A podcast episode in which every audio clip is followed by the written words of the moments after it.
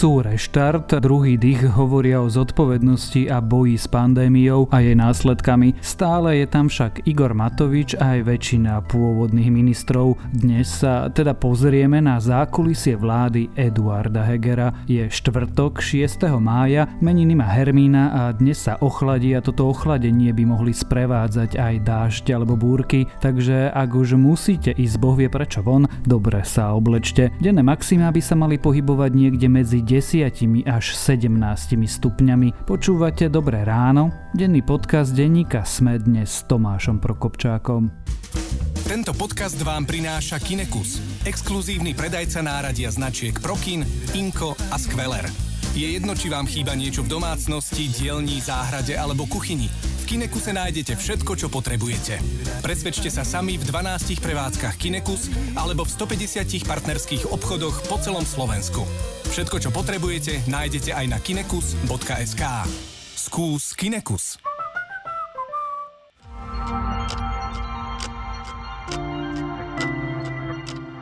A teraz už krátky prehľad správ.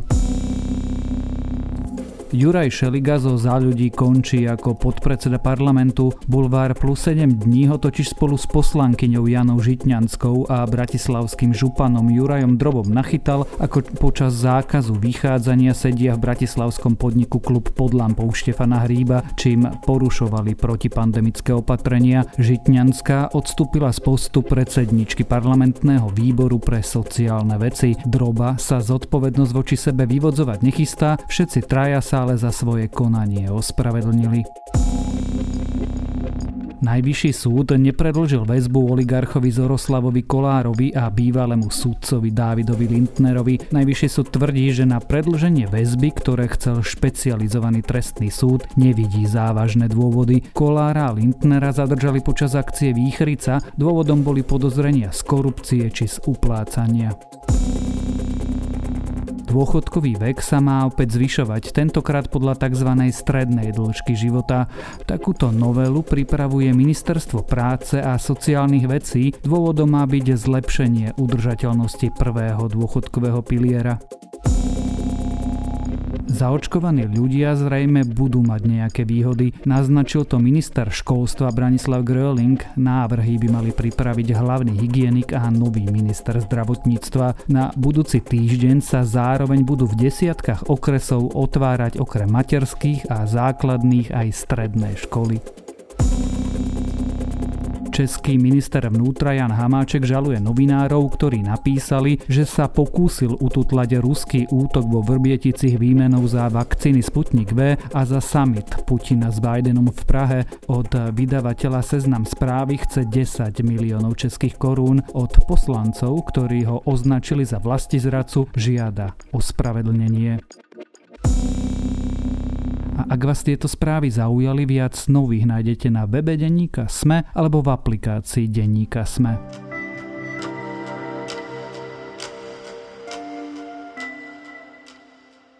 Máme novú vládu, teda presnejšie máme vládu, ktorá je formálne nová, ale vlastne stará. Okrem premiérsko-ministerskej výmeny a zmeny ministra zdravotníctva sa nemenili posty, vzťahy sú stále rozkývané, sputníkom sa dodnes neočkuje a za ľudia tak nejako pozvolne prichádzajú o poslancov. Ako sama vládna koalícia na čele už s technicky novým premiérom sa dnes budem pýtať politického komentátora denníka SME Petra Petra Tkačenka.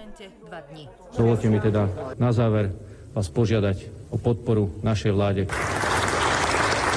Za 89, proti 55. Konštatujem, že Národná rada schválila programové vyhlásenie vlády Slovenskej republiky. Sme vláda obnovy a prosperity Slovenskej republiky. Naša koalícia dostala druhú šancu. Reštart 2.0 práve začal, nasleduje tvrdá práca. Ak by som zostal premiérom ja, naďalej by som bol len symbolom utrpenia pandémie. Som presvedčený, že sa viacej takáto kríza nebude opakovať. Peter, tento týždeň parlament schválil programové vyhlásenie vlády hlasmi 89 poslancov. To sa mi zdá nejako menej ako naposledy.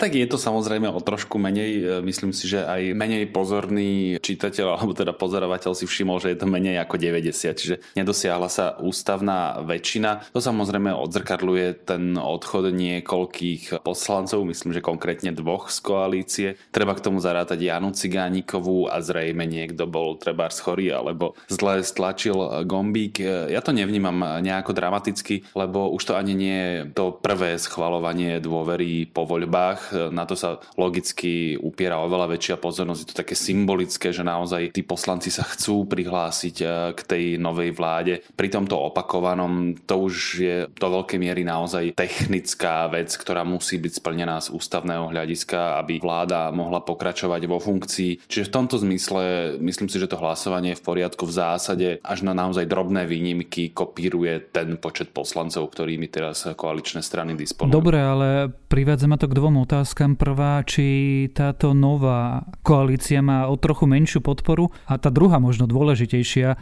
už nemá ústavnú väčšinu? Má o trochu menšiu podporu. Ústavnú väčšinu stále má, ale je o niečo krehkejšia. Tá koalícia vstupovala do života s 95 poslancami, ak si dobre pamätám. Čiže tam sa dalo relatívne, hovorím relatívne, komfortne rátať s tým, že tá ústavná väčšina sa nájde, keď bude potrebná. Teraz už by si tí parlamentní whipovia, alebo teda nadháňači, alebo rátači hlasov museli dať oveľa, oveľa väčší pozor, aby sa pri tom hlasovaní niečo nepokazilo a dôkladne si zrátať počet poslancov, pretože naozaj je výnimka, keď sú všetci poslanci v parlamente. A to nemyslím nejako vzlom, sú to tiež len ľudia, majú rôzne povinnosti, môžu mať chorobu, hocičo. Proste plný stav je v zásade výnimkou, čiže ak tam zostáva rezerva nejakých troch poslancov, tak vtedy už si treba dávať naozaj veľký, veľký pozor, či tam všetci budú e, tí, koľko ich Povedzme je treba. teda, že to je mierne krehkejšie. Koalícia teraz hovorí o reštarte, o akomsi druhom pokuse. Podľa teba toto je druhý pokus?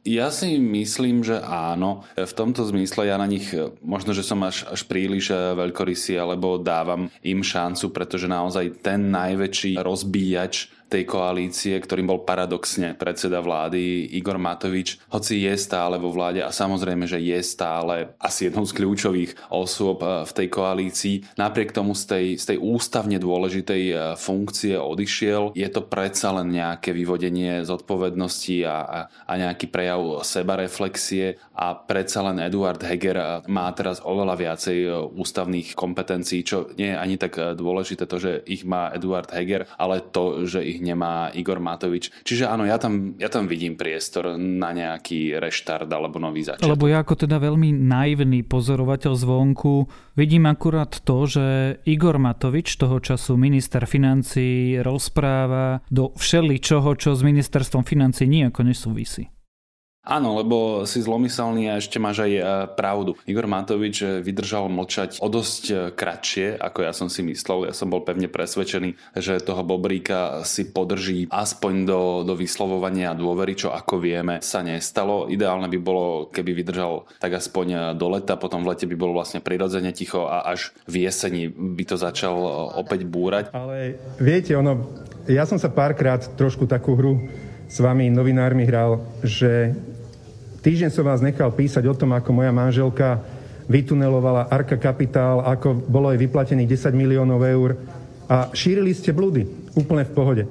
Teraz šírite blúdy, že Matovič navrhol 25% DPH, ale nikdy som to nepovedal, Bohužiaľ, áno. Teraz sa angažuje uh, aktívnejšie, ale vrátim sa k tomu, ty sa pýtal, že, že či to naozaj je nejaká šanca na nový začiatok. Ja som to myslel tak, že áno, oni dostali tú šancu. Či ju využijú, to je celkom iná otázka. Ja to teda ešte trošku posuniem. Pri tomto, čo hovoríš, eh, platí, že Eduard Heger je vôbec premiér?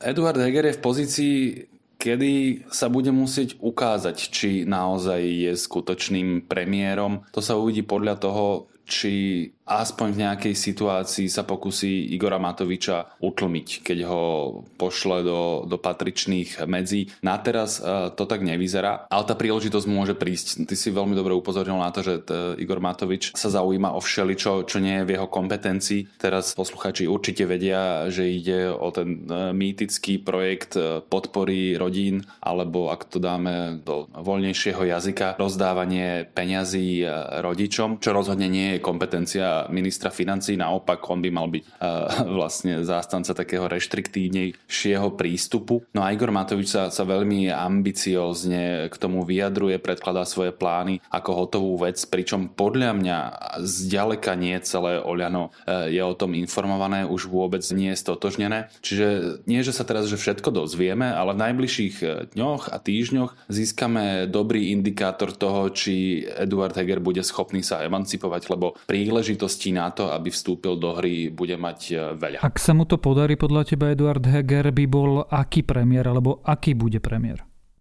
Myslím si, že ak sa to vôbec dá, tak bude ešte o dosť slabší premiér ako Peter Pellegrini, ale to je len môj názor, e, ktorý samozrejme nejako nevplýva na to, čo sa naozaj e, bude diať. Eduard Heger podľa mňa on si neuvedomuje, že je vlastne v relatívne silnej situácii a, je dôležité do akej miery pochopí tie politické súradnice, že bez neho vlastne nemôže existovať. To je naozaj nepredstaviteľné, napríklad e, keby ho naozaj rozčúlili a on by podal demisiu, že teraz teraz by išli hľadať nejakého tretieho premiéra, to už by naozaj bola, bola taká šaškáreň a taká komédia, že toho by sa málo kto chcel zúčastňovať a, celkovo by tá koalícia bola naozaj e, vyčerpaná. Čiže v tomto zmysle on má v rukách tú povestnú atómovú zbraň a hoci on ako osoba, treba sa nemá že toľko poslancov, aby niečo vedel presadiť a tak, ale tým svojim slovom a svojou hrozbou si vie veľa vecí vydupať a vynútiť. Je veľmi otázne, či si to uvedomuje, to, týmto sa samozrejme tiež nedá vyhrážať eh, dnes a denne, tam si treba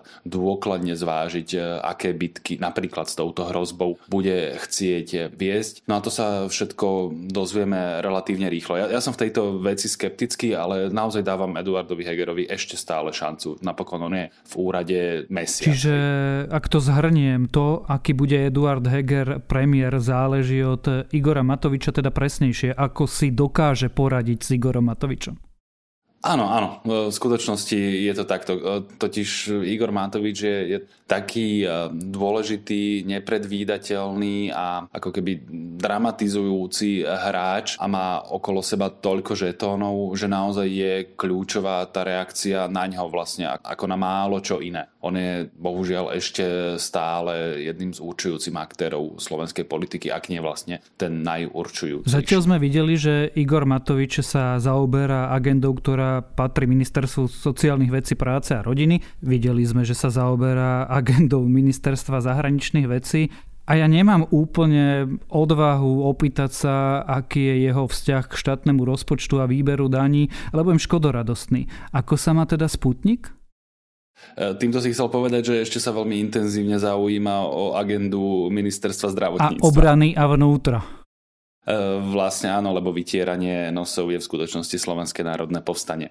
No, Sputnik sa má, myslím, tak, že naďalej e, spokojne drieme v skladoch firmy Imuna v Šarišských e, Michalianoch. Teraz netrpezlivo čakáme na to. Správy z Maďarska sme ešte nedostali, tie mali byť určujúce, ale ponovom sme sa dozvedeli, že musíme ešte čakať aj na správy z Ruska, kde momentálne vyšetrujú, či Zuzana Baťová neprimiešala do ruského Sputnika V nejaké toxické látky látky, aby poškodila povesť eh, Ruského priameho fondu zahraničných investícií a to bude trvať asi tak ešte 3 týždne. No a potom uvidíme, čo sa bude diať. Dúfam, že som ti odpovedal pomerne vyčerpávajúco. Keď eh, toto všetko, o čom sme sa doteraz niekoľko minút eh, rozprávali, zhrnieme, aké sú vzťahy v koalícii?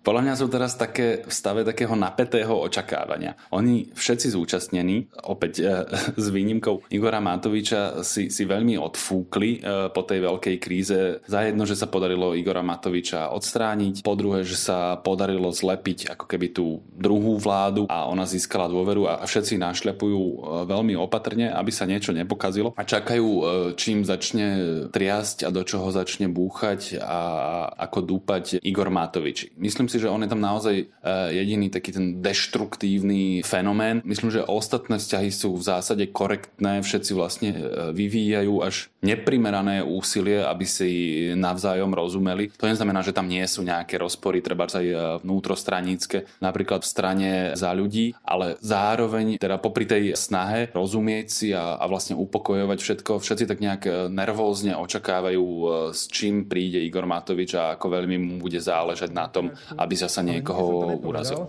Bohužiaľ, áno, náš koaličný partner, ktorý tu nie je, tu spustil do obehu, lebo potreboval zrejme, zrejme neviem, čo tým chcel dosiahnuť. A vy to píšete a už dneska som si čítal, ako Matovič povedal, Matovič povedal 25 tam a 25 sem. Píšte ďalej.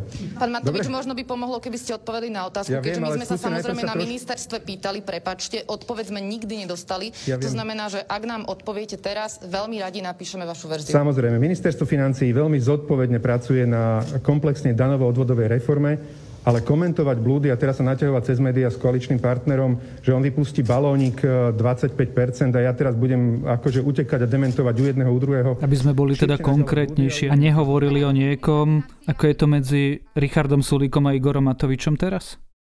No, konkrétne Richard Sulík je presne e, v takejto fáze očakávania, že či to naozaj Igor Mátovič e, s rozbúraním štátneho rozpočtu, respektíve dramatickým zvyšovaním daní myslí naozaj vážne, lebo ak áno, tak Richarda Sulíka bude čakať veľká bitka. A, a tým už sa zase vraciame aj, aj k tej možnosti na emancipáciu Eduarda Hegera, ktorý by vlastne mal v tej bitke byť nejakým arbitrom. Igor Mátovič popri tom síce relatívne umiernene na jeho pomery, ale zjavne s cieľom ublížiť alebo ukázať na Richarda Sulíka, na neho útočí, označuje ho dobre, že nie za, ja neviem, nepriateľa rodín a, a podobné výrazy, pretože ho obvinuje z toho, že chce zastaviť e, to rozdávanie peňazí. Takže myslím, že aj Richard Sulík je, je v očakávaní, čo vlastne príde a, a, a chystá sa na nejaký ďalší typ Aby zápas. sme sa vrátili späť, to je to rozdávanie peňazí, ktoré by malo patriť do agendy úplne iného ministerstva.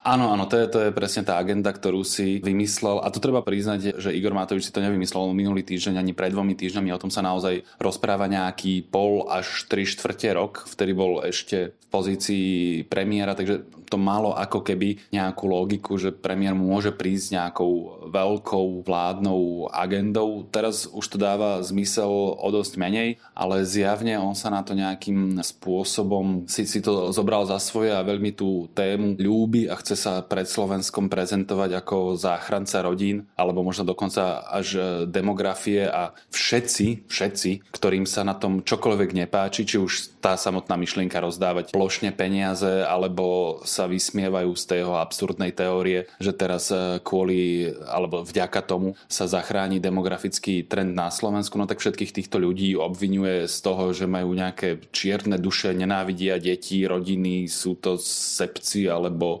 oligarchovia, ktorí sa desia z toho, že zvýšením DPH prídu o svoje nečestne nadobudnuté imanie. No, čiže sme ako na ihlách teraz. Dôležité bude, do akej miery to Igor Matovič myslí vážne. Hej, že či to nechá odísť do stratená, alebo s tým pôjde na barikády, lebo ak pôjde na barikády, tak tá vláda bude mať naozaj vážny problém. No a to je otázka vlastne na teba. Čo si myslíš, je toto naozaj skutočná téma alebo je to iba nejaký týždňový nápad a budúci týždeň už vyrokujú s niečím iným? Ja si myslím, že to je naozaj istná téma. To neznamená, že sa to hneď teraz musí nejakým spôsobom rozriešiť. Podľa mňa teraz nás čaká také niekoľko týždňové až niekoľko mesačné obdobie takých tých eh, politických tančekov, rozprávania a prekárania, ale ono sa to napokon v nejaký deň eh, bude musieť rozseknúť, či áno alebo nie. A to ja predpokladám, že niekedy na jeseň eh, sa dočkame nejakej veľmi ostrej eh, diskusie s potenciálne deštruktívnymi politickými následkami. Ja k tomu ešte primiešam trošku ďalšieho kontextu medzičasom. Boris Kolár kade chodí, tade signalizuje, že on sa cíti dobre, on si to užíva, že sa dohodne s každým. To prečo?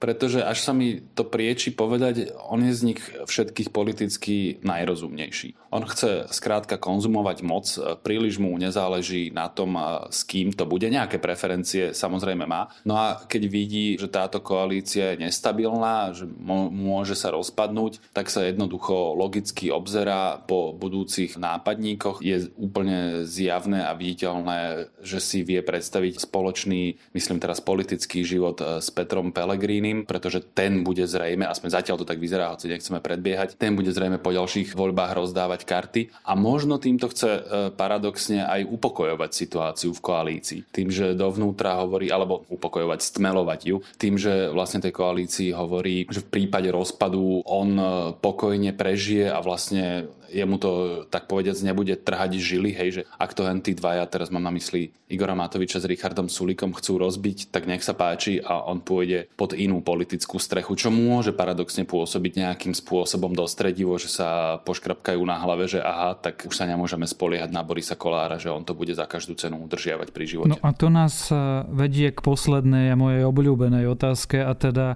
budú predčasné voľby, alebo pri tomto všetkom, pri tom eh, vnútornom napätí, tých treniciach, osobných animozitách, dovládnu? Teraz budem naozaj, toto bude že absolútna dojmológia, to vopred upozorňujem aj teba, aj eh, poslucháčov. Ja mám už z tejto koalície pocit, že tam sa niečo zlomilo a že oni ako keby sa vnútorne zmierili s tým, že tá koalícia nedožije. To neznamená, že ju chcú e, teraz položiť ani že o pol roka, ale ako keby to ich vnútorné tabu, že predčasné voľby nikdy, tak hoci nevyslovene, podľa mňa oni už sa s tým zmierili, že zrejme k tomu dôjde. Čiže ja nemám prečo im to vyhovárať, hoci zatiaľ nevidím tie hlasy, ktoré by k tomu mali viesť, ale myslím si, že strelím od boku, že tak za rok, že to už bude pomer nie, niečo viac, niečo medzi rokom a, a dvomi. Že v tom druhom polčase, že už ani tá energia, tá túžba udržiavať to naďalej v pohybe nebude taká silná, ako bola treba ešte pred niekoľkými mesiacmi, kedy tie predčasné voľby tak, boli, tak povediac, na stole, ale všetci sa toho desili. Chcem tým povedať, že neočakávam, že veľmi rýchlo predčasné voľby, ale skôr už považujem za pravdepodobné, že toto volebné obdobie sa skončí skôr, ako je ten predpísaný štvoročný Veď cyklus. Eh, napokon uvidíme a určite sa o tom ešte aj my dvaja budeme rozprávať. O vzťahoch v staronovej vláde Eduarda Hegera sme sa rozprávali dnes s politickým komentátorom denníka SME Petrom Tkačenkom. Ford SUV šrotovné je tu. Zastavte sa s vaším starým autom u predajcu značky Ford a vymente ho za nové a štýlové SUV. Získajte okamžite dostupné modely Ford Puma a Ford Kuga aj v hybridných verziách. S odkupným bonusom a celkovým cenovým zvýhodnením až do 9600 eur s možnosťou financovania na splátky. K tomu získate zdarma aj 5-ročnú predloženú záruku Ford Protect. Tak neváhajte a vymente teraz svoje staré auto za nové a štýlové Ford SUV. Viac na Ford.sk.